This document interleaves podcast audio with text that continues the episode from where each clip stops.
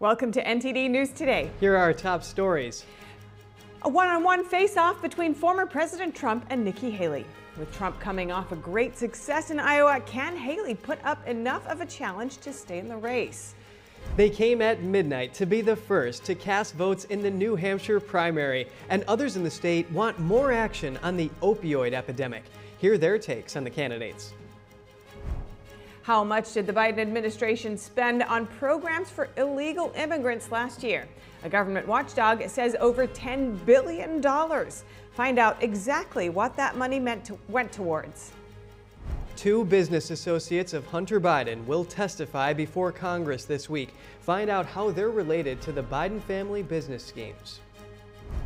The CIA is trying to persuade Russian agents to switch sides by posting a video on social media. We bring you clips from the agency's new appeal. A World War II drama based on the courageous story of the U.S. 100th Bomb Group, Masters of the Air, premieres in London.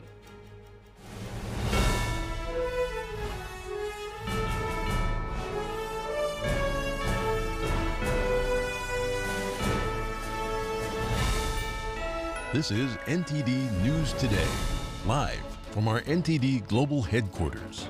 Here are Stefania Cox and Chris Beers. And we're joined today by Kevin Hogan. Thank you so much for stepping in for Chris Beers, who's currently in New Hampshire. Absolutely, yeah, and Chris is working hard. That's right, yes, and we'll see him later today. Now, to begin the show, at the final rally last night before today's New Hampshire primary, former President Trump told NTD he's confident he'll win by big margins again, repeating his Iowa victory. He also touted endorsements from a line of his former rivals who were campaigning with him as he's set to face off against Nikki Haley. NTD's White House correspondent Iris Tao has more from New Hampshire. Just hours before primary day here in New Hampshire, former President Trump telling NTD that he thinks he's going to win by big margins here. Going to win by the same margin here. I think we're going to win by big margins, yeah. Forget about it. We just had a lot of polls come in the last hour, and you see what they are. They're very good. Would you call Nikki Haley to drop out? Who it is? That's up to her. He also told me he has one key to unite the country. How would you bring unity to this country, President Trump? Success. He's going to bring unity. Success. Thank you, everybody. Supporters waited in line in the cold for as long as 6 hours trying to get into this packed rally of Trump in Laconia, New Hampshire. I think it's a one-man race at this point, and it's Donald Trump. And he's going to work hard to get things back to where they should be for America. And Trump showcasing a flood of endorsements he's gotten, including some by his former rivals who joined him on the stage. Vote Trump, and that's how we do this. We need Donald Trump. If you want 4 more years of Donald Trump, let me hear you scream! In 3 different polls released on Monday, Trump's leading his only rival now, Nikki Haley, by double digits. But despite that, Trump is telling his supporters to still go out and vote. Because we have to win by big margins. The reason is in November, we have to send the signal that we're not playing games. This country has gone to hell. And on Tuesday, Trump will be joining us at his watch party in Nashua, New Hampshire, from where we'll bring you live coverage throughout Tuesday night. Reporting from Laconia, New Hampshire, Iris Tao, NTD News. And people in the town of Dixville Notch, where New Hampshire, were the first to cast their ballots in the New Hampshire primary. And today's Daniel Monahan has more on the midnight voters, a tradition that dates back to 1960. The voting took just 6 minutes, and all votes were unanimous for Republican candidate Nikki Haley. 4 registered Republican voters and 2 independents participated in the vote. Midnight voter Valerie Maxwell thinks New Hampshire is going to surprise everybody with a win for Haley. At least that's what I'm hoping, but I have a really good feeling. She's a fighter and she's not giving up. Voter Anne-Marie Pintal Turcotte says former President Donald Trump did a lot of great things for the country during his presidency. But I also believe that instead of making America great again, he made America hate again. I think he changed the social climate of our country. Turcotte worries that if Trump wins the Republican primary, those who don't like him will end up voting for Joe Biden. Voter Tom Tillotson says no one has won the presidency without winning their party's vote in Dixville. That went out the window with Trump, as a lot of things have. With drug overdose deaths in New Hampshire increasing in recent years, some residents want to hear more from the presidential candidates about how they'd help. Carrie Norton from the Hope on Haven Hill Treatment Center says she wants candidates to recognize that substance use disorder is a public health emergency, just like COVID was, and should have the same type of supports. And that it's a stigmatizing, discriminated disease, and that they are not going to punish people that have substance use disorders. Norton says substance abuse disorders are taking their toll on New Hampshire. And in New Hampshire, we are losing, more than a person a day, and we have been for many, many years. Christina Amio feels candidates talk a big game every 4 years, but nothing much comes from it. Something needs to change, because this should be like one of the top priorities. There's so many people dying. There's so many people struggling. Daniel Monahan, NTD News. And here with us live to discuss the latest in the presidential primaries is retired Lieutenant Stephen Rogers, a former presidential campaign advisor and a former Republican New Jersey gubernatorial candidate. Lieutenant Rogers, welcome. Trump is telling his supporters not to get complacent because of his lead in the polls and to get out and vote. To what extent can a large lead in the polls cause voters to stay home thinking their candidates got it in the bag? Well, it's very prudent that he does that. To begin with, people may believe that it's in the bag and not come out and vote, and that's when you end up losing elections. Look, I've always believed that there should be no early calls from the media with regard to these elections, because it causes people to stay home. It's important that he did it, and I'm glad he did. Now, how important do you think winning by a large margin, double digits, is to Trump and his campaign? Well, look, if he goes well over 50%, and Haley does not get within 10 points of him, that's game over. He's going to get the nomination, and it'll be time for her to bail out. And the Republican Party must, I absolutely can't overemphasize the word must, come together to ensure that President Donald Trump gets reelected. Now, Trump says that Haley isn't conservative enough to be the Republican nominee. Is that consistent with what we've seen GOP voters look for, and is that relevant to the New Hampshire primary where there are a lot of independents? Very relevant. Look, I have not heard from her the aggressiveness, for example, with regard to the border, law enforcement, our military. She's got a lot of talking points. It seems to me that she is reading a script every time she gets up there and speaks.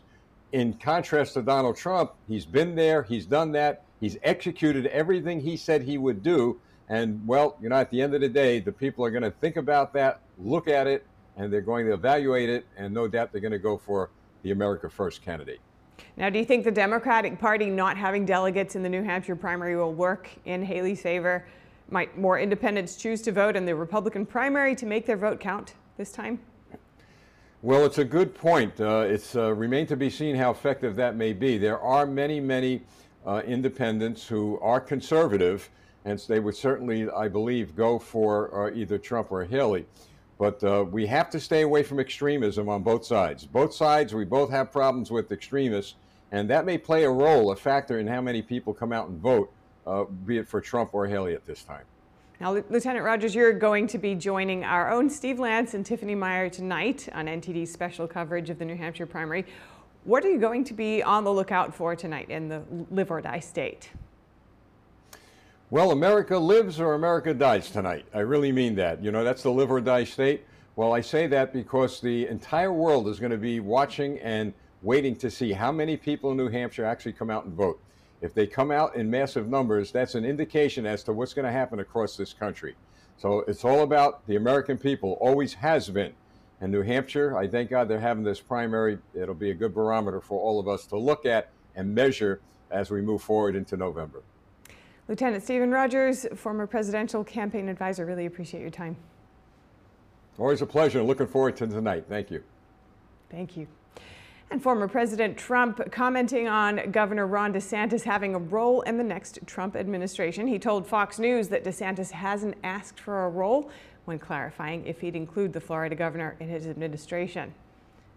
Everything's a possibility, but I think it's highly unlikely. I have a lot of great people, and I have great people that have been with me right from the beginning. Trump added that he's honored that DeSantis backed him immediately after exiting the race. Trump says the governor fought hard and spent a lot of money, suggesting it's not easy to endorse a rival after such a loss. The former president also highlighted policy similarities such as border security and low taxes. Trump says he believes DeSantis supporters will now rally behind him. Many believe Trump would pick a woman as his 2024 running mate. Some speculated that Senate candidate Kari Lake of Arizona might be Trump's pick. However, Lake now says she's focused on winning the Senate seat. She recently explained that it's essential that Republicans have a majority in the Senate when Trump's in office. According to her, that's so Trump can pass his programs through Congress. Congresswoman Elise Stefanik was in Manchester, New Hampshire on Saturday to support former President Trump in his presidential bid. She said she'd be honored to be Trump's running mate. Of course I'd be honored. I've said that for a year, to serve in a future Trump administration in any capacity. Right now we have so much work to do, which is why I'm getting on the phone calling voters in New Hampshire and thanking these supporters. Stefanik represents New York's 21st district and is in her 5th term in office. She is a member of the House Armed Services Committee, the Committee on Education and the Workforce, and the Select Subcommittee on the Weaponization of the Federal Government. The Harvard graduate's recent questioning of the presidents of MIT, Harvard, and the University of Pennsylvania attracted national attention. The university presidents failed to condemn calls for the genocide of Jews as being against campus rules on harassment. And a host of lawmakers threw their support behind Trump's re-election bid ahead of the New Hampshire primary. Among them are 2 lawmakers from Idaho. Senator Mike Crapo and Representative Mike Simpson praised Trump's leadership, saying America was stronger under him compared to President Biden. All 4 members of Idaho's congressional delegation have now endorsed Trump. Other lawmakers announced their support yesterday, including Representatives Laurel Lee, Brett Guthrie, and Nancy Mace. Trump has picked up a total of 30 endorsements from senators. With the GOP race now down to 2, former President Trump continues to hold a wide lead in New Hampshire polls. The frontrunner is coming off a 30-point win in Iowa's caucuses last week. And today's Jeremy Sandberg has more on voter sentiment going into tonight's contest. A Washington Post Monmouth University poll released Monday has former President Trump leading by 52% in New Hampshire and Nikki Haley at 34%. Haley is hoping to win over the independent and unaffiliated, who've made up as much as 45% of the state's voters in past primaries. Haley had 48% of this group, passing Trump by 10 points. But Trump had a 42-point lead when it came to registered Republicans, coming in with 64%. More Trump supporters than Haley's were extremely motivated to vote. Trump's biggest advantages came in economy, immigration, and foreign policy. The latest CNN poll has Trump with 50% support among likely GOP voters, with Haley at 39%. Both polls were conducted last week after Vivek Ramaswamy dropped out to endorse Trump, and before Florida Governor Ron DeSantis followed suit. DeSantis supporters in both polls were twice as likely to name Trump as their second pick. If Haley manages to win in New Hampshire, she still faces a national electorate that seems set to renominate Trump. The latest CBS News YouGov national poll has Trump at 69% to Haley's 12%. No Republican has ever won the party nomination without winning either Iowa or New Hampshire. Jeremy Sandberg, NTD News. And make sure you don't miss our special coverage of the New Hampshire primary coming up tonight. Join NTD's Steve Lance and Tiffany Meyer for another exciting election night on The Nation Decides 2024. We have exclusive on-the-ground access and special guests. Watch the action live tonight at 8 p.m. Eastern Time. New Hampshire's largest newspaper is now endorsing Congressman Dean Phillips over President Biden. The paper labels Phillips as the reasonable alternative to the president. The union leader's editorial published yesterday urges Democratic voters to consider Phillips. The newspaper pitched Phillips as similar to President Biden with respect to policy, but younger. The paper also endorsed Nikki Haley over former President Trump. The article highlights similarities between Phillips and Haley. It points out that they share the same concerns regarding term limits, national deficits, and debt. And former presidential candidate Andrew Yang suggests President Biden can't beat Trump in the general election. Yang told the Epoch Times on Monday that Congressman Phillips represents the best chance to defeat Trump. Yang endorsed the long-shot candidate last week. He has since been campaigning alongside Phillips, who's a 3-term congressman from Minnesota.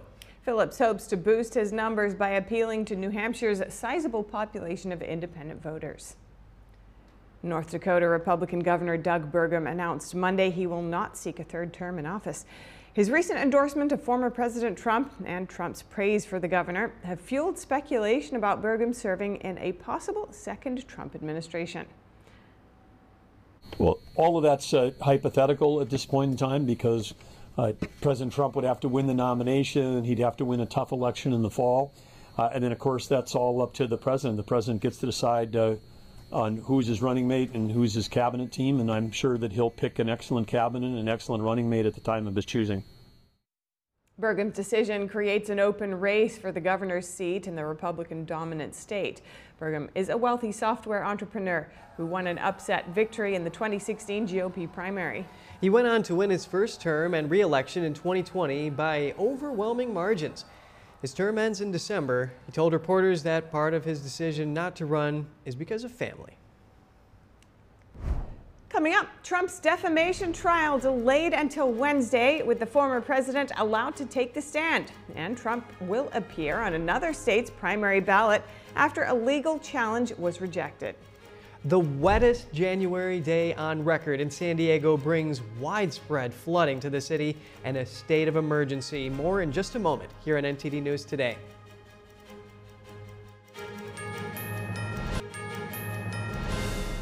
Good to have you back with us. Fulton County District Attorney Fani Willis faced two significant setbacks yesterday. The Georgia Senate appears ready to approve a committee to investigate corruption allegations against Willis, as reported by Breitbart. She's accused of misconduct during her prosecution of former President Donald Trump, and a Superior Court judge in Georgia unsealed the divorce case of Nathan Wade. Wade is the Fulton County special prosecutor handling the 2020 alleged election interference case against Trump under Willis. Allegations arose about a romantic relationship between Willis and Wade, who reportedly benefited from taxpayer funds allocated by Willis's office.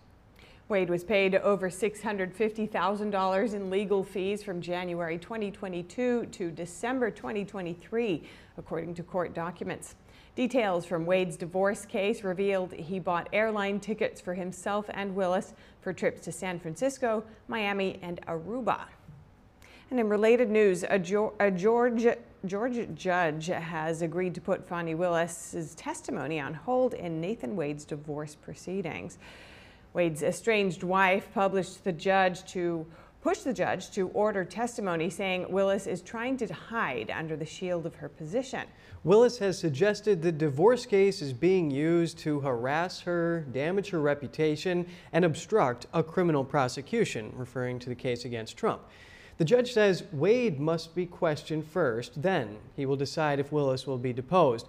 Meanwhile, Trump's defamation case with E. Jean Carroll has been postponed until tomorrow.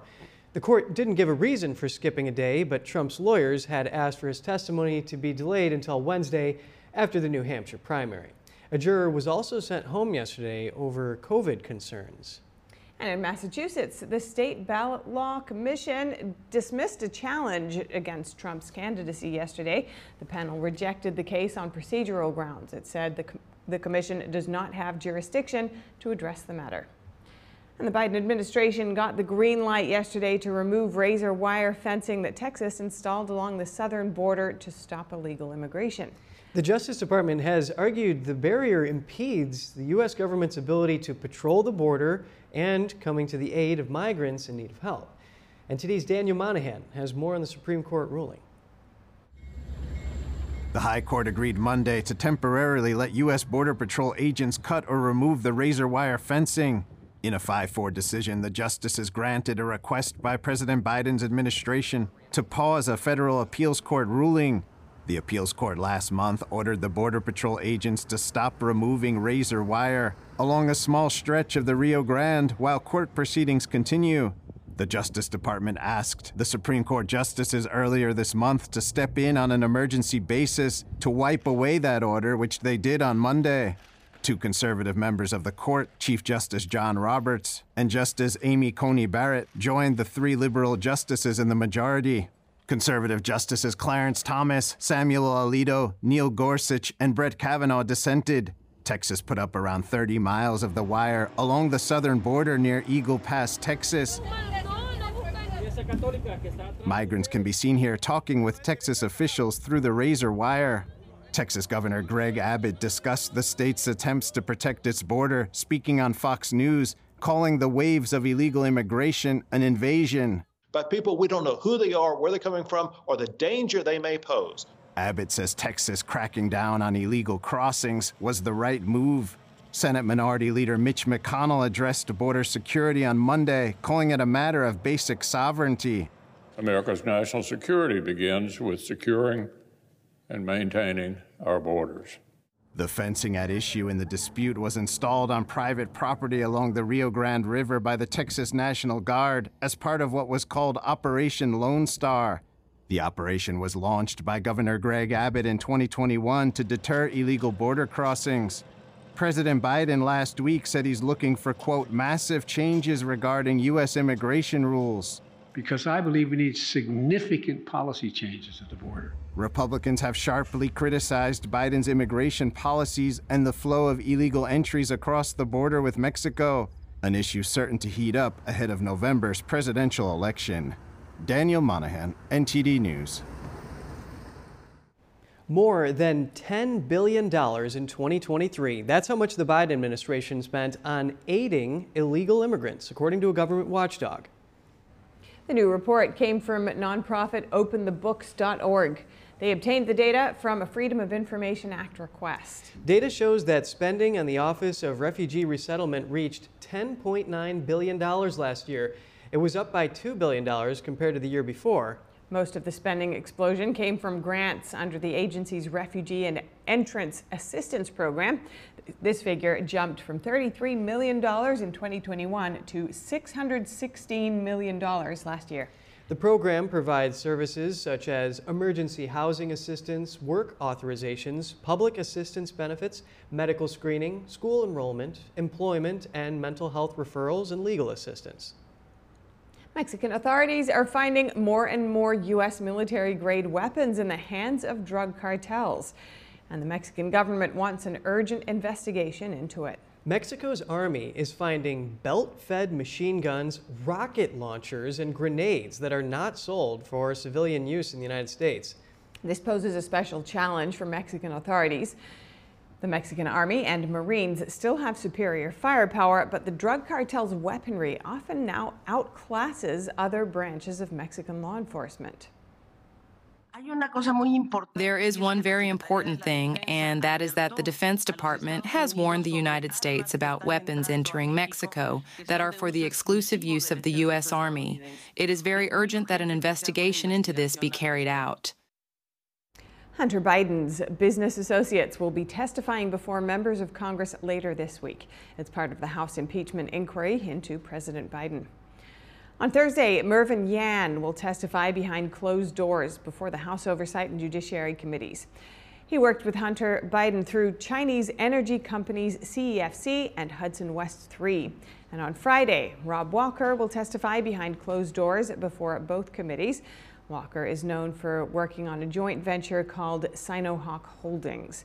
This was meant to partner up with CEFC. Both interviews will be transcribed. Yan and Walker's depositions come before Hunter Biden's own closed-door testimony scheduled for February 28th. Heading out west, flash floods swamped streets and homes in San Diego yesterday after more than a month's worth of rain fell in just a few hours. The National Weather Service said Monday it was the wettest January day on record in San Diego. Mayor Todd Gloria declared a state of emergency. Video shows various vehicles swept away by floodwaters and streams overflowing, causing road closures. Several schools were closed as a precautionary measure. The flooding affected about 100 homes. The naval base in San Diego was also flooded. Staff were instructed to take shelter in place. The storm was caused by an atmospheric river, a phenomenon that brings significant rainfall. It brought San Diego's total season-to-date precipitation to almost 5 inches, which is slightly above normal. And coming up, global investors in China are heading for the exits in the world's second biggest economy and sending its stock market crashing. NTD's Don Ma brings us the details. Western nations continue attacking Houthi terrorists in Yemen. UK officials today explained why they're going to continue the fight. We'll have those details soon for you in a moment.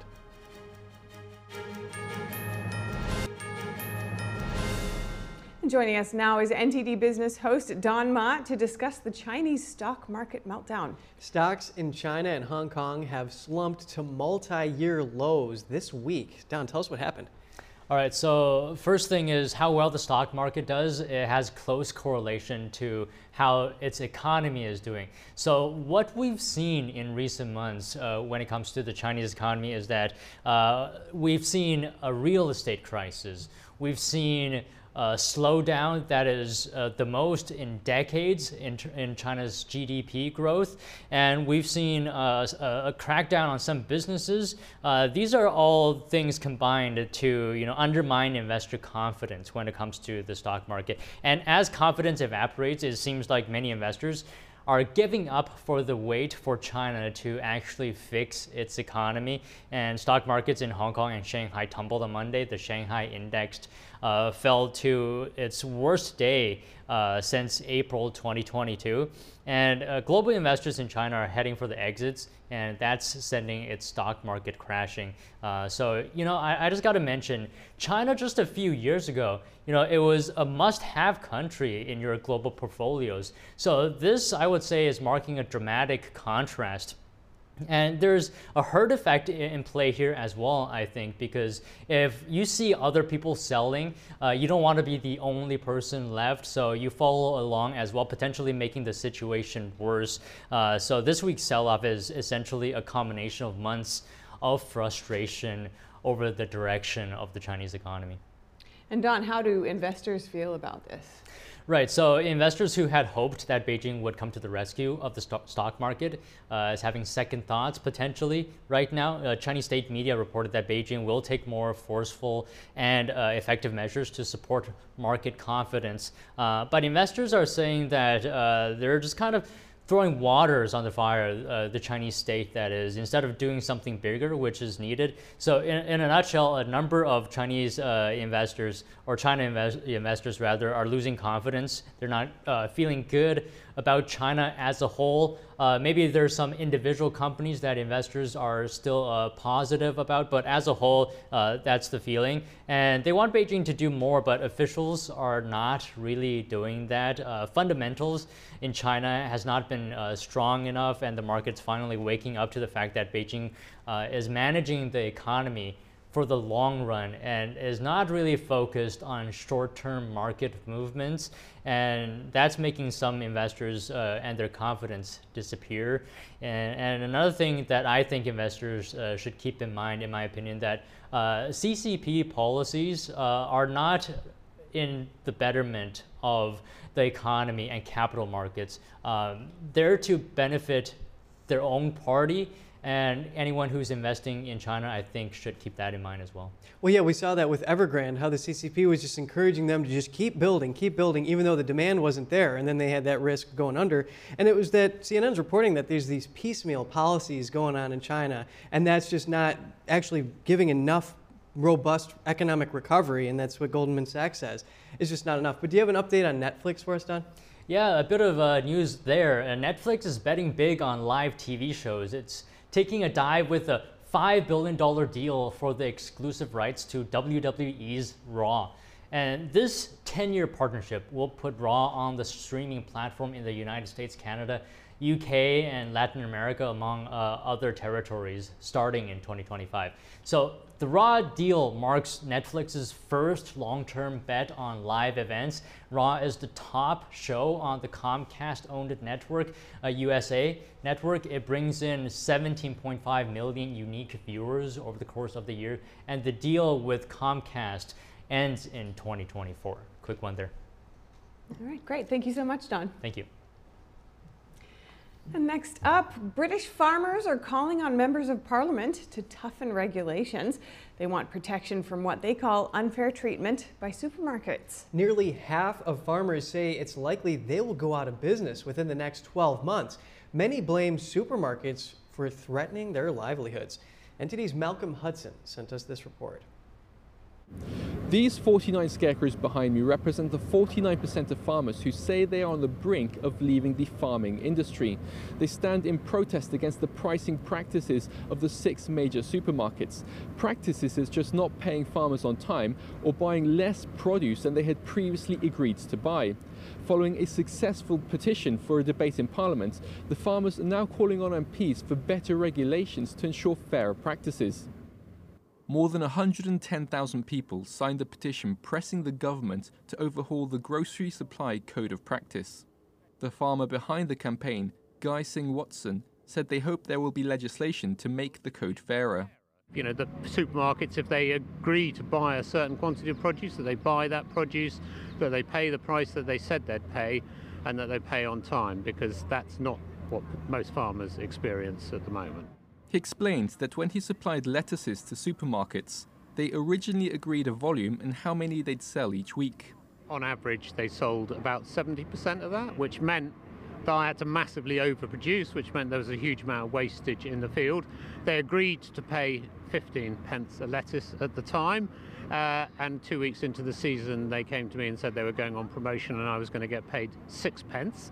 You know, where I was clearly making a huge loss. And if you say, no, I'm not going to supply, they'll have an absolute tantrum and you'll never supply them again. He said that since supermarkets make up 85% of the market for British farmers, if farmers can't sell to supermarkets, they are out of business. Another farmer, Ben Andrews, said legislation should be toughened up to ensure the supermarkets pay farmers on time. Some growers are waiting up to 120 days from delivering produce into stores before they get paid. Now, that produce has been in the ground growing for months before it's actually picked. You know, farmers have invested so much money, they've paid for all that. To then wait another 3 months on top of that to get paid is just not sustainable.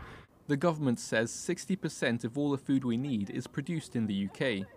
Gemma Lane, the campaign coordinator for Save British Farming, said we won't be able to rely on imports if there are farming problems abroad. A spokesperson for the Department for Environment, Food and Rural Affairs said fruit and vegetable farmers are crucial to the resilience of our food system, saying, "It is only right that British farmers and growers should be paid a fair price, and our review into the fairness of the supply chain will help address these concerns." And Green Party spokeswoman Emily O'Brien says she hopes the government gets the message and protects farmers. So at the minute, farmers are sometimes getting as little as 1 pence in the pound for the food that they're producing, and farmers every day tell me that they are in danger of going out of business. So it's really important that we see that level of fairness put back in. Malcolm Hudson, NTD News, London. And staying in Europe, we have more short headlines from the UK and other countries. Britain's foreign minister today said the country will continue to break down Houthi military capabilities in Yemen. His remarks come just a day after the U.S. and U.K. carried out another round of strikes against the terrorist group. The Houthis control the most populous parts of Yemen. They've claimed that their attacks against Red Sea shipping are in opposition to Israel's activity in Gaza. What the Houthis are doing is unacceptable, it's illegal, and it's threatening the freedom of navigation. That's why we've taken the action. Alongside that action is a whole set of measures we'll be taking, including sanctions and other pressure to put on the Houthis, combined, of course, with the action the Royal Navy is taking with others in the Red Sea. The CIA is trying to persuade Russian intelligence employees to switch sides. It released a Russian-language video on YouTube and Twitter aimed at recruiting double agents for Washington. The agency's director said in July that disaffection among some Russians over the war in Ukraine was creating a rare opportunity to recruit spies. Однако скоро осознал, что истинный враг России внутри нее самой. Верхушка продала страну за дворцы и яхты, в то время как наши солдаты жуют гнилую картошку. Meanwhile, the war between Russia and Ukraine rages on. Ukrainian officials say Russia launched missile attacks across Ukraine today, including on the capital of Kyiv. The attacks reportedly killed at least 5 people and wounded dozens others. Officials also say that several buildings across the country were hit. Some of the damage occurred next to the United Nations office in Kyiv, according to a staff member there. NATO today signing a billion-dollar contract for artillery rounds. This comes after complaints from Ukraine saying a shortage of ammunition was hampering its war efforts. NATO struck the deal on behalf of several allies. Those individual countries will either pass on the shells to Ukraine or use them to stock up their own depleted inventories. The contract will likely buy over 200,000 rounds of artillery ammunition. The first deliveries are expected at the end of 2025. Russia's war in Ukraine has become a battle for ammunition. So it is important that allies refill their own stocks as we continue to support Ukraine. And lastly, Turkey's parliament is expected to approve Sweden's NATO membership bid today. This would clear the biggest remaining hurdle to expanding the alliance after 20 months of delays. Once Turkey's parliament ratifies the move, the country's president would be expected to sign it into law within days. This then leaves Hungary as the only member state not to have approved Sweden's accession. Hungary's prime minister today invited his Swedish counterpart to visit for negotiations. Coming up, the elderly often feel lonely. Find out how artificial intelligence is providing some much-needed companionship. And a World War II drama based on the courageous story of the U.S. 100th Bomb Group, Masters of the Air, premieres in London. We'll have more shortly for you in a moment.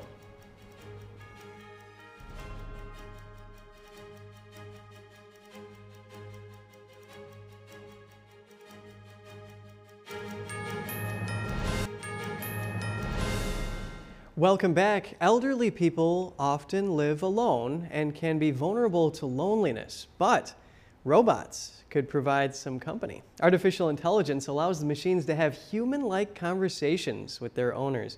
NTD's Andrew Thomas has more on the AI companions. Joyce LaAzia lives alone, but when she returns to her suburban Fort Lauderdale senior community, a friendly female voice asks her about her day.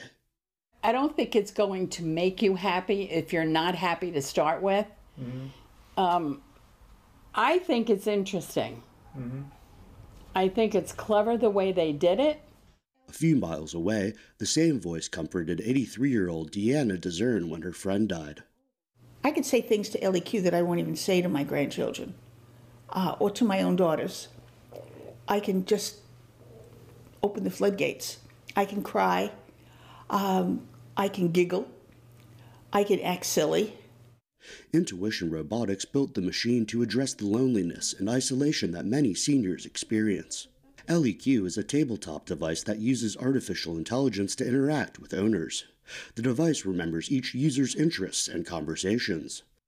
I get a lot of smiles from her, which is what life is all about, and it makes getting older more bearable, a lot more bearable. The robot is being distributed throughout New York, Florida, Michigan, Nevada, and Washington State. Andrew Thomas, NTD News. According to a new study, treating loneliness and social isolation may lower health complications for people classified as obese. The study was published yesterday in the Journal of the American Medical Association. It highlights the major focus in preventing obesity-related illness and looked at data from nearly 400,000 people from a UK biomedical database. The study revealed all causes of death for people classified as obese was 36% lower in people who felt less lonely and socially isolated over time.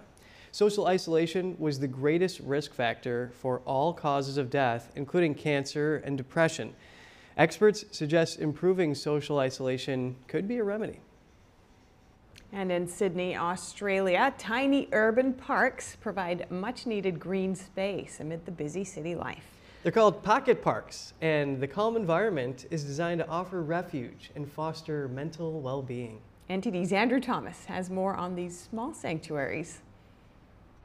At first glance, these tiny parks seem out of place in Sydney's urban landscape, but the new spaces are changing the atmosphere on the city streets. There's lots of things that you can't do on a footpath, like a playground or a more formal kind of hangout area. So that's where these new pocket parks that can be inserted within an existing street by closing it to cars, essentially. The city says there are approximately 400 parks of various sizes. Sometimes it can be hard for residents to find a space to relax, have fun, and socialize outdoors. Pocket parks offer a solution. Essentially, the real value of pocket parks is that because they're small, they can be distributed across an area of the city to give a public space to much greater proximity to many more people. The tiny parks are usually less than a few hundred square feet. Most have shady trees, benches, and plants. Locals love them. Less traffic coming through here, more pedestrian room for people, and especially the elderly, you know, that live around here. And no, it's serene. Pocket parks are easily accessible for residents. The Tudor Street Reserve Park is locally focused. Further down the main street is an even tinier space. It's all about keeping local communities in mind when constructing a park. It is important to tailor those parks to context. It is important to respond to the community who live there. If you're building in a community where there's lots of young families, of course you're going to make that pocket park a playground. If you're building for an elderly community, you might make the space a bit quiet. You don't have to be outside the city to enjoy the outdoors. Just walk around the block and you might be surprised. Andrew Thomas, NTD News. And there was an air of excitement at the premiere of Masters of the Air in London on Monday. Some of Hollywood's top young talent are part of the highly anticipated World War II TV series. The Apple TV Plus show is based on historian Donald L. Miller's 2006 book of the same name. It follows the U.S. Army Air Force's 100th Bomb Group and their risky raids over Nazi Germany. Steven Spielberg and Tom Hanks produced the show. Its stellar ensemble cast includes actors Austin Butler, Callum Turner, Barry Keoghan, Shuti Gatwa, and Ralph Law. Butler says that Major Gail Buck Cleven, who alongside his best friend Major John Bucky Egan, leads the units of young men on their perilous missions. It's such a privilege and an honor, and I felt a lot of responsibility bringing this to life. They're the true heroes, and their bravery is second to none, so I felt very honored to get to bring those stories to life. Apple has reportedly invested over $250 million into Masters of the Air. The miniseries will have 9 episodes. The first 2 episodes debut globally on January 26th. After that, new episodes will be released every Friday until March 15th. And if you have any news tips or feedback for our show, please feel free to email us at news.today@ntd.com. Welcome to NTD News Today. Here are today's top stories. They came at midnight to be the first to cast votes in the New Hampshire primary, and others in the state want more action on the opioid epidemic. Here are their takes on the candidates. Defense Secretary Lloyd Austin made his first public appearance since his secret hospitalization. What he said during his virtual remarks. How much did the Biden administration spend on programs for illegal immigrants last year? A government watchdog says over $10 billion. Find out exactly what that money went toward. Chinese-made CCTV cameras coming soon to buses in Queensland, Australia. Find out what the Queensland government is doing and why some are concerned. Denmark is building the world's longest immersed tunnel. The project, which will connect the Scandinavian country to the European mainland, has now reached a critical stage. What's next?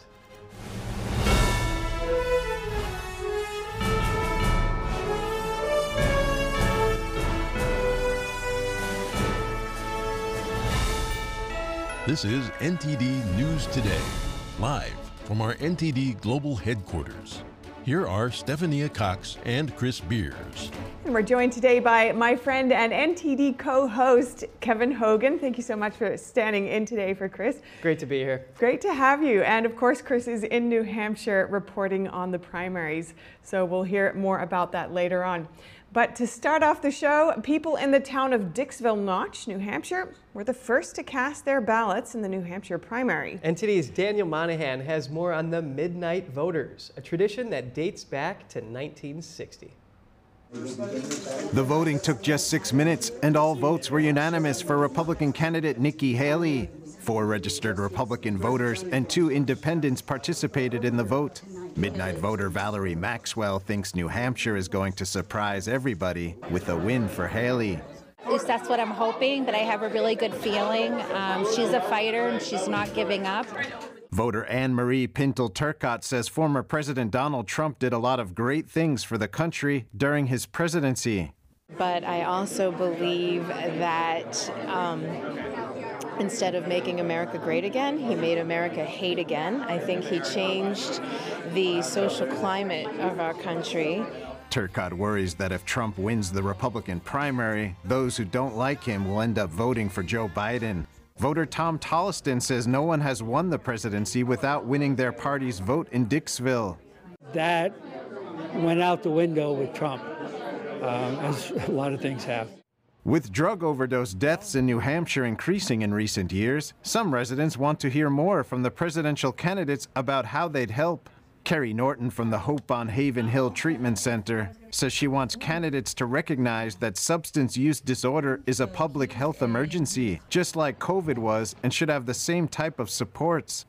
And that it's a stigmatizing, discriminated disease, and that they are not going to punish people that have substance use disorders. Norton says substance abuse disorders are taking their toll on New Hampshire. And in New Hampshire, we are losing, more than a person a day, and we have been for many, many years. Christina Amio feels candidates talk a big game every 4 years, but nothing much comes from it. Something needs to change, because this should be like one of the top priorities. There's so many people dying. There's so many people struggling. Roby Farm Store in Piermont, New Hampshire has become a vital stop on the campaign trail. Presidential hopefuls from various parties engage with voters there.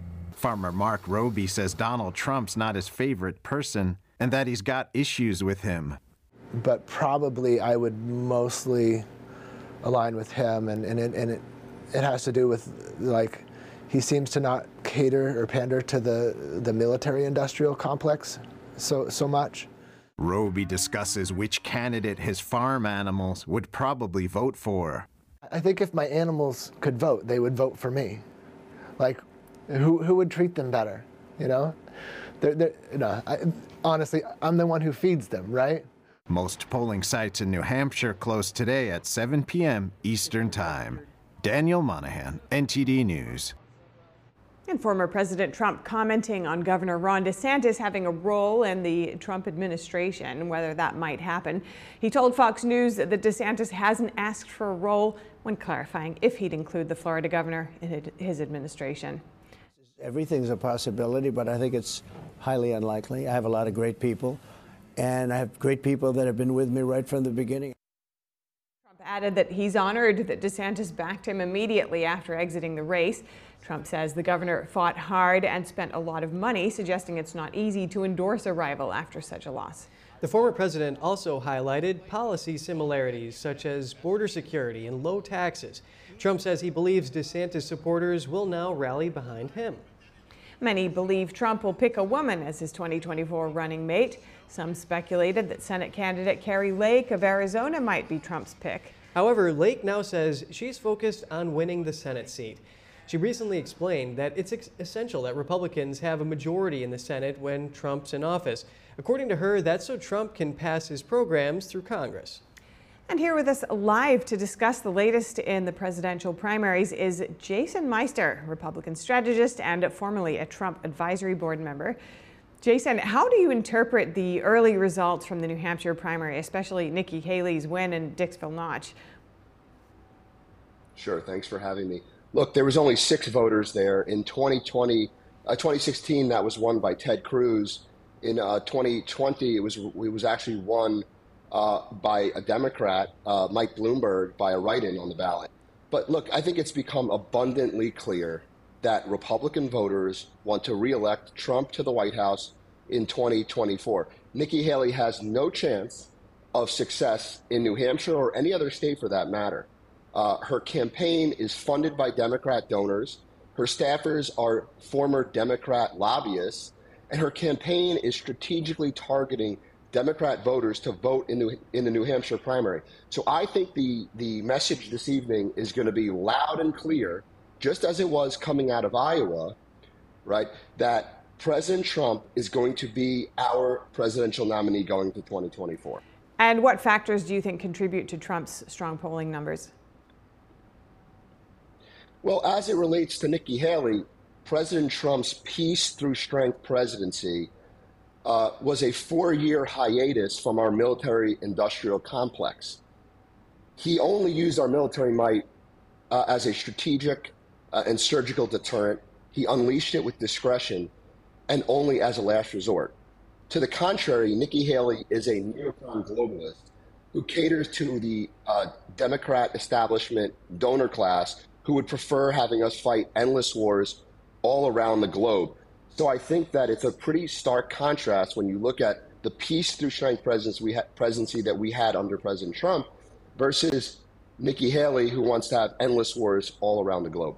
Now, as a former Trump Advisory Board member, how do you assess the current state of the Republican Party as it rallies around Trump at this point? Sure.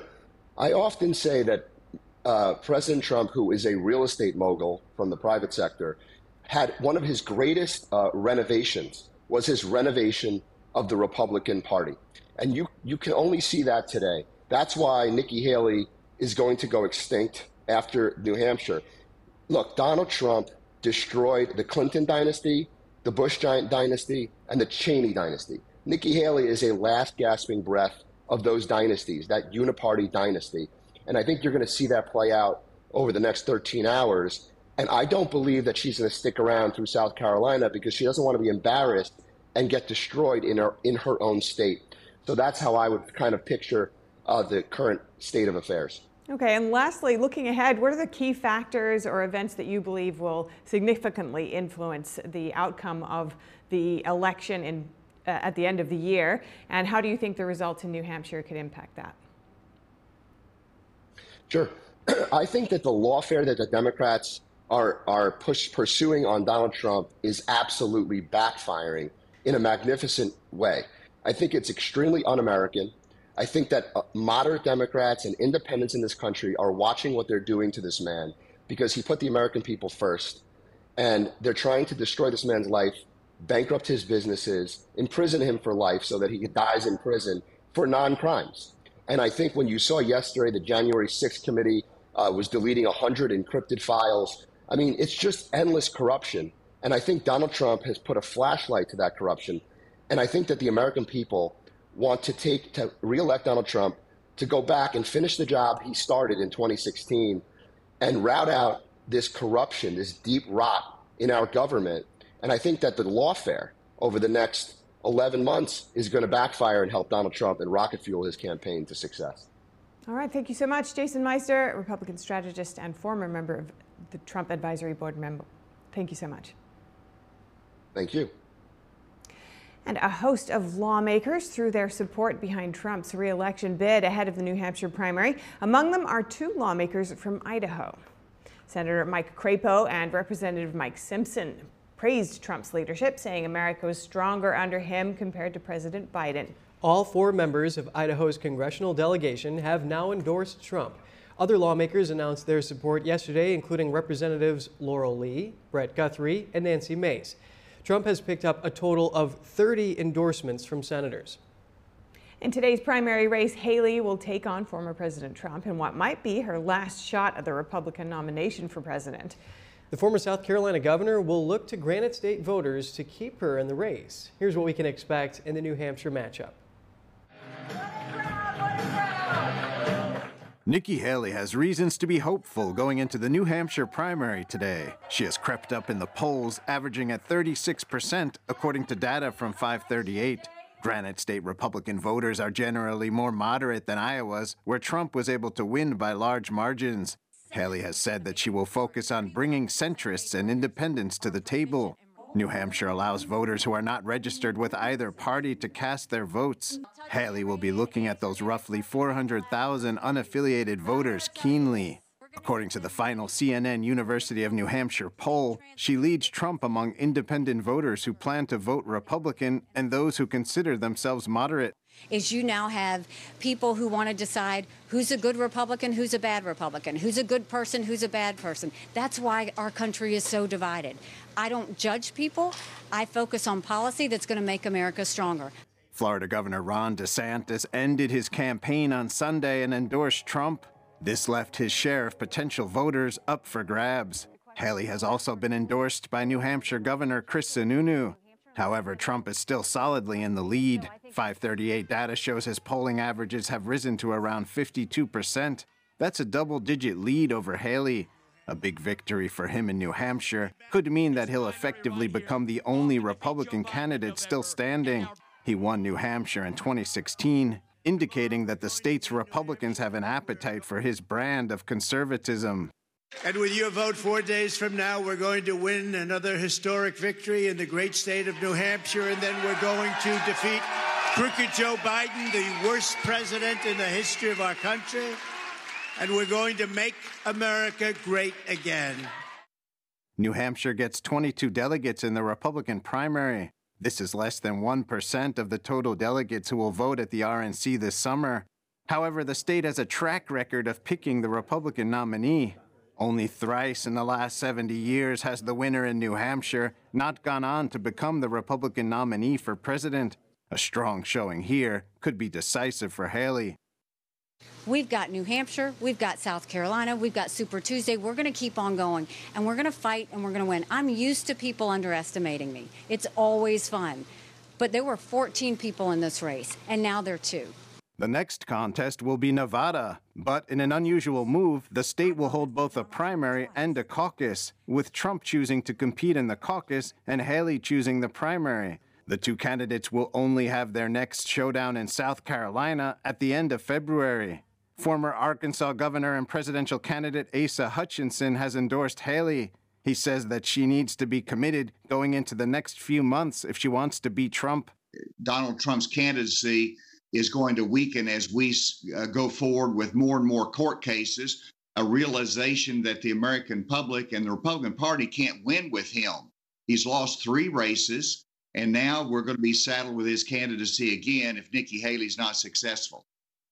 If Haley does well in New Hampshire, a tighter race could be shaping up going into Super Tuesday on March 5th. As the presidential nomination race moves into the next phase, some voters are sharing why they chose former President Trump. Did you ever consider some of the other candidates that were here? No. And why not? I'm supporting the president 100%. How long ago would you say you made that decision? How long ago? Yeah. When he was the nominee 4 years ago. How did you vote this time? Who do you feel strongly about? Trump. I was interested in Nikki Haley as well, but I'm going with the popular vote. When did you rule out Nikki Haley? Probably when it got down to two people. I voted for Trump. And why did you vote for Trump? Because he's still a businessman. He's not a politician. And make sure you don't miss our special coverage of the New Hampshire primary coming up tonight. Join NTD's Steve Lance and Tiffany Meyer for another exciting election night on The Nation Decides 2024. We have exclusive on-the-ground access and special guests. Watch the action live tonight at 8 p.m. Eastern Time. New Hampshire's largest newspaper is now endorsing Congressman Dean Phillips over President Biden. The paper labels Phillips as the reasonable alternative to the president. The union leader's editorial, published yesterday, urges Democratic voters to consider Phillips. The newspaper pitched Phillips as similar to President Biden with respect to policy, but younger. The paper also endorsed Nikki Haley over former President Trump. The article highlights similarities between Phillips and Haley. It points out that they share the same concerns regarding term limits, national deficits, and debt. And former presidential candidate Andrew Yang suggests President Biden can't beat Trump in the general election. Yang told the Epoch Times on Monday that Congressman Phillips represents the best chance to defeat Trump. Yang endorsed the long-shot candidate last week. He has since been campaigning alongside Phillips, who's a three-term congressman from Minnesota. Phillips hopes to boost his numbers by appealing to New Hampshire's sizable population of independent voters. North Dakota Republican Governor Doug Burgum announced Monday he will not seek a third term in office. His recent endorsement of former President Trump and Trump's praise for the governor have fueled speculation about Burgum serving in a possible second Trump administration. Well, all of that's hypothetical at this point in time because President Trump would have to win the nomination and he'd have to win a tough election in the fall.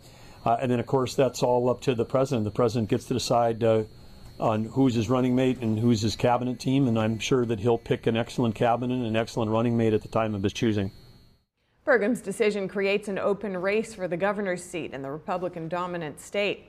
Burgum is a wealthy software entrepreneur who won an upset victory in the 2016 GOP primary. He went on to win his first term and re-election in 2020 by overwhelming margins. His term ends in December. He told reporters that part of his decision not to run is because of family. Coming up, allegations of an improper relationship between Fulton County District Attorney Fani Willis and a prosecutor is threatening to derail the Georgia criminal case against former President Trump. That's as Georgia state lawmakers gear up to investigate her for corruption. Two business associates of Hunter Biden will testify before Congress this week. Find out how they're related to the Biden family's business schemes in just a moment here on NTD News Today. Defense Secretary Lloyd Austin made his first appearance since being hospitalized. He attended a meeting on Ukraine's military needs virtually from his house today. Putin continues to sacrifice staggering numbers of Russian troops in his rash and reckless war of choice to provide Ukraine with more life-saving ground-based air defense systems and interceptors. The meeting comes as Congress continues to debate a national security supplemental aid package, which would contain funding for Ukraine. Austin has been working remotely from home after being released from the hospital on January 15th. Doctors say he is expected to make a full recovery. A number of investigations have been launched into why the White House and lawmakers weren't notified about his hospitalization right away. Austin has since said he takes full responsibility for the delay in the disclosure and is committed to doing better.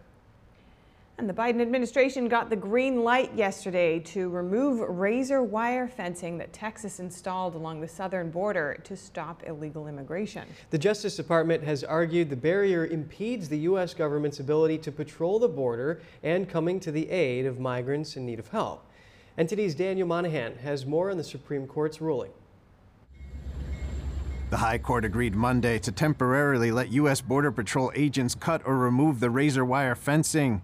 In a 5-4 decision, the justices granted a request by President Biden's administration to pause a federal appeals court ruling. The appeals court last month ordered the Border Patrol agents to stop removing razor wire along a small stretch of the Rio Grande while court proceedings continue. The Justice Department asked the Supreme Court justices earlier this month to step in on an emergency basis to wipe away that order, which they did on Monday. Two conservative members of the court, Chief Justice John Roberts and Justice Amy Coney Barrett, joined the three liberal justices in the majority.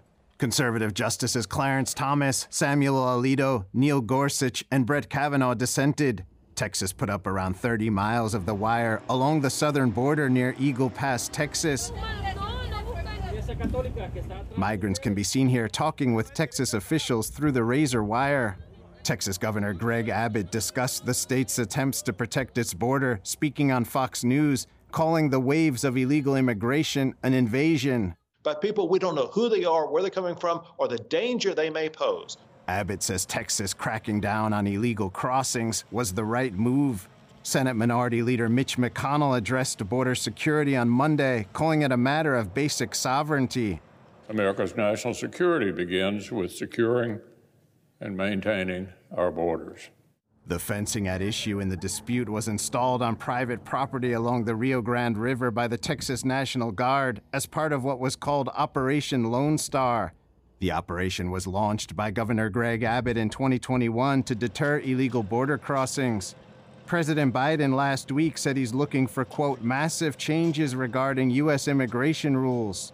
Because I believe we need significant policy changes at the border. Republicans have sharply criticized Biden's immigration policies and the flow of illegal entries across the border with Mexico, an issue certain to heat up ahead of November's presidential election.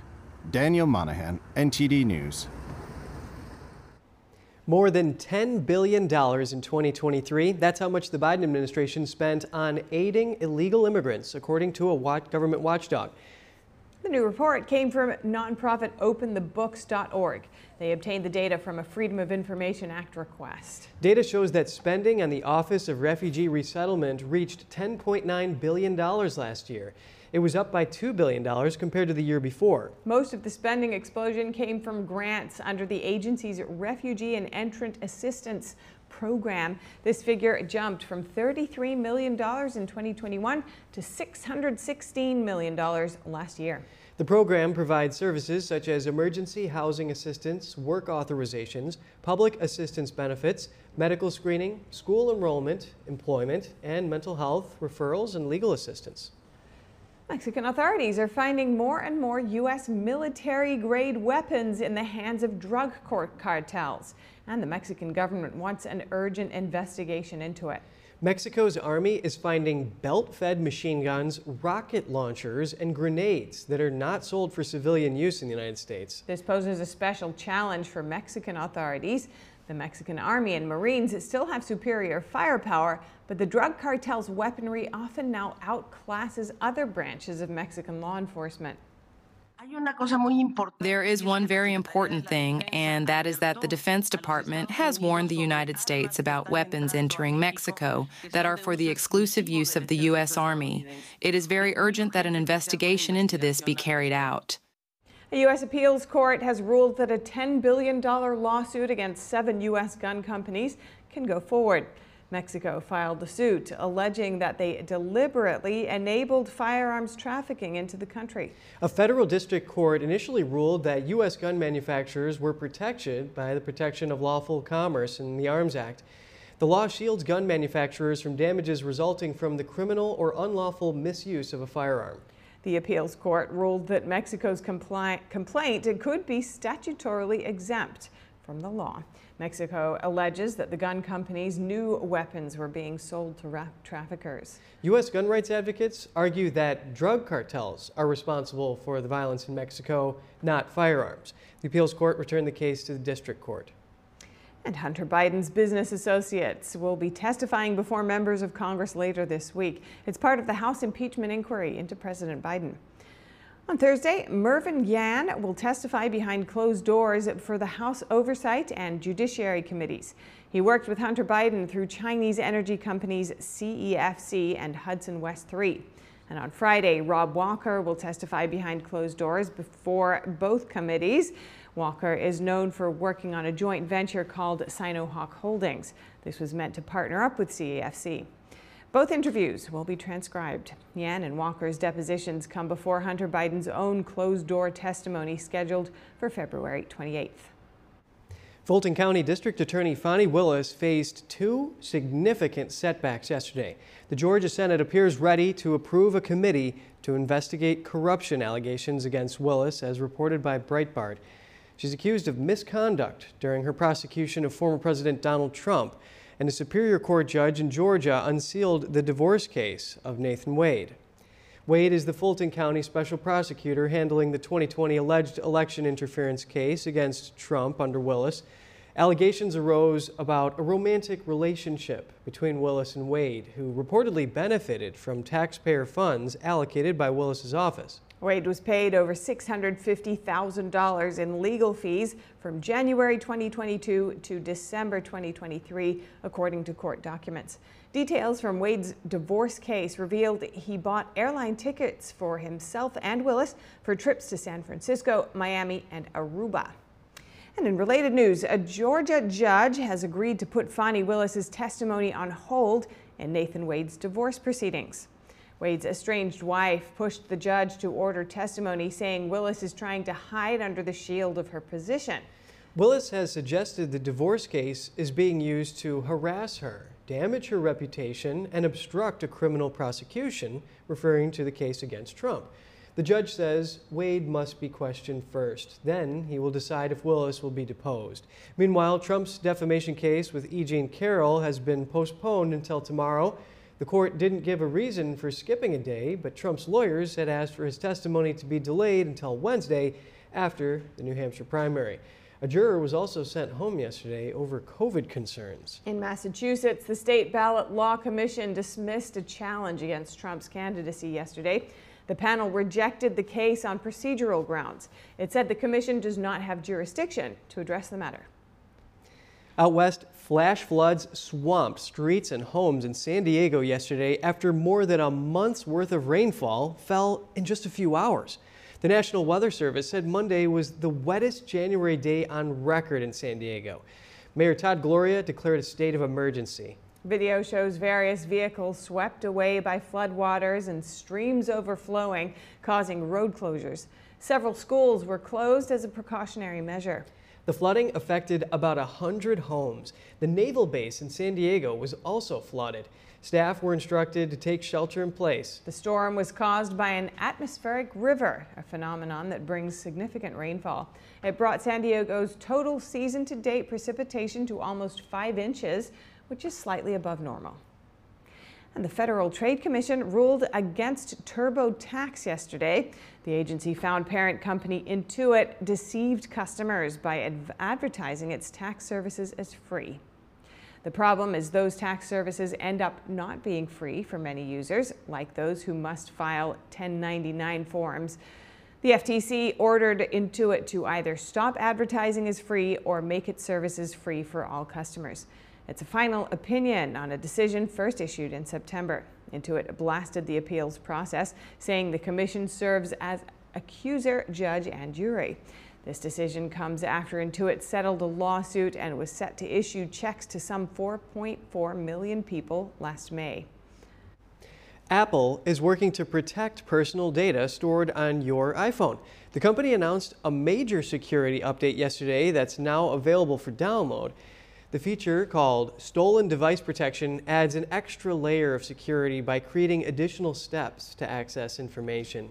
You'll be asked to use face or fingerprint scanning to access data or make changes.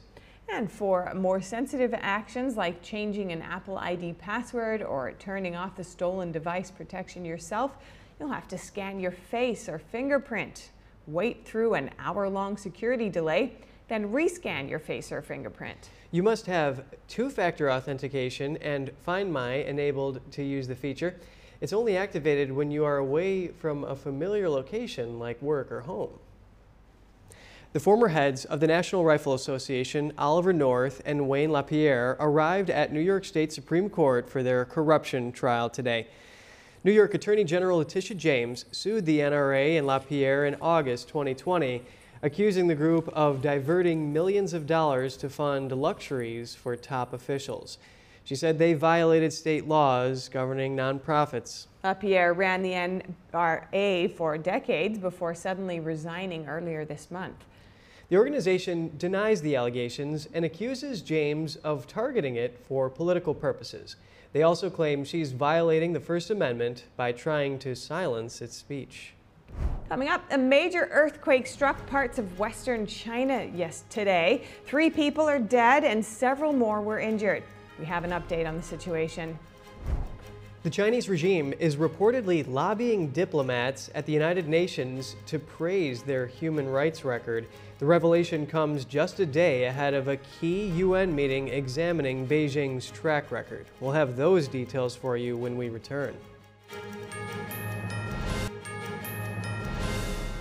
A show of support for Taiwan's democracy. A delegation of U.S. business executives meeting with President Tsai Ing-wen today. The trip comes after Taiwan's critical presidential election. The island elected William Lai, a staunch defender of the island's self-governing status. He'll take office in May. And their election represents the will of the people and voted for continuity in terms of Taiwan's strong relations with the United States. The U.S. delegation is set to meet with Taiwan officials and industry leaders to discuss trade, investment, and technological cooperation. A 7.1 magnitude earthquake hit western China today. 3 people have died so far and 5 were injured, according to China's state-run media. This video shows residents waking up from the tremble and rushing out to escape. plus commuters running for the train's exit stations. More than 12,000 people were evacuated from affected areas. And the death toll from a massive landslide in China has risen to 25. The landslide hit villages in the southwest of the country Monday. So far, 19 residents are still unaccounted for. Another 2 were hospitalized for injuries. The landslide happened in the early morning in Yunnan province amid freezing temperatures. It's still unclear what triggered the landslide. A group of diplomats say that the Chinese regime has been lobbying other countries to praise its human rights record. That's according to an exclusive report from Reuters. The revelations came ahead of a key United Nations meeting taking place today, where China will face questions and criticism over its actions in Hong Kong and Xinjiang. According to the diplomats, China's mission at the UN in Geneva had been sending memos to envoys from other countries. A note seen by Reuters reads, "I would kindly request your delegation to render valuable support to China and make constructive recommendations in the interactive dialogue, taking into account the friendly relations and cooperation between our two countries."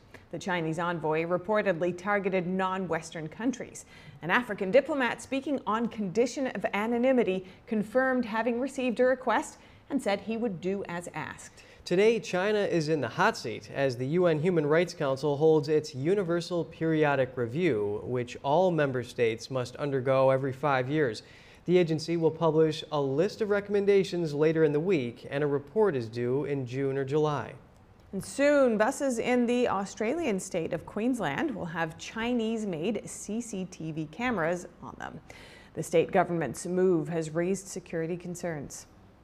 Chinese tech company Hikvision has formed a contract with the Australian government to supply surveillance cameras to 200 rail replacement buses. The Queensland Transport Minister told media that as long as the company complies with Australian law, there is no issue at this stage, but said he would ask his agency to keep a close eye on the situation. But others have concerns that the cameras could give the Chinese regime access to sensitive data. That's because Hikvision is closely linked with the regime and its military. In February 2023, the Australian government ordered the removal of Hikvision's internet-enabled cameras from federal government offices. They cited national security concerns. And in more China news, a Chinese music student at Berkeley is on trial. That's for allegedly threatening to chop off a pro-democracy activist's hands. That and more tonight at 9:30, only on Entity's China in Focus with Tiffany Meyer. And in Europe, we have more short headlines from the UK and other countries. Britain's foreign minister today said the country will continue to break down Houthi military capabilities in Yemen. His remarks had come just a day after the U.S. and U.K. carried out another round of strikes against the terrorist group. The Houthis control the most populous parts of Yemen. They've claimed that their attacks against Red Sea shipping are in opposition to Israel's activity in Gaza. What the Houthis are doing is unacceptable, it's illegal, and it's threatening the freedom of navigation. That's why we've taken the action. Alongside that action is a whole set of measures we'll be taking, including sanctions and other pressure to put on the Houthis, combined, of course, with the action the Royal Navy is taking with others in the Red Sea. The CIA is trying to persuade Russian intelligence employees to switch sides. It released a Russian-language video on YouTube and Twitter aimed at recruiting double agents for Washington. The agency's directors said in July that disaffection among some Russians over the war in Ukraine was creating a rare opportunity to recruit spies. Meanwhile, the war between Russia and Ukraine rages on. Ukrainian officials say Russia launched missile attacks across Ukraine today, including on the capital of Kyiv. The attacks reportedly killed at least 5 people and wounded dozens others. Officials also say that several buildings across the country were hit. Some of the damage occurred next to the United Nations office in Kyiv, according to a staff member there. NATO today signing a $1 billion contract for artillery rounds. This comes after complaints from Ukraine saying a shortage of ammunition was hampering its war efforts. NATO struck the deal on behalf of several allies. Those individual countries will either pass on the shells to Ukraine or use them to stock up their own depleted inventories. The contract will likely buy over 200,000 rounds of artillery ammunition. The first deliveries are expected at the end of 2025. Russia's war in Ukraine has become a battle for ammunition. So it is important that allies refill their own stocks as we continue to support Ukraine. And lastly, Turkey's parliament is expected to approve Sweden's NATO membership bid today. This would clear the biggest remaining hurdle to expanding the alliance after 20 months of delays. Once Turkey's parliament ratifies the move, the country's president would be expected to sign it into law within days. This then leaves Hungary as the only member state not to have approved Sweden's accession. Hungary Prime Minister today invited his Swedish counterpart to visit for negotiations. Coming up, Denmark builds the world's longest immersed tunnel. The project reaches a critical stage to connect the Scandinavian country to the European mainland. We'll return with that and more. A World War II drama based on the courageous story of the U.S. 100th Bomb Group, Masters of the Air, premieres in London. We'll have more for you shortly here on NTD News Today.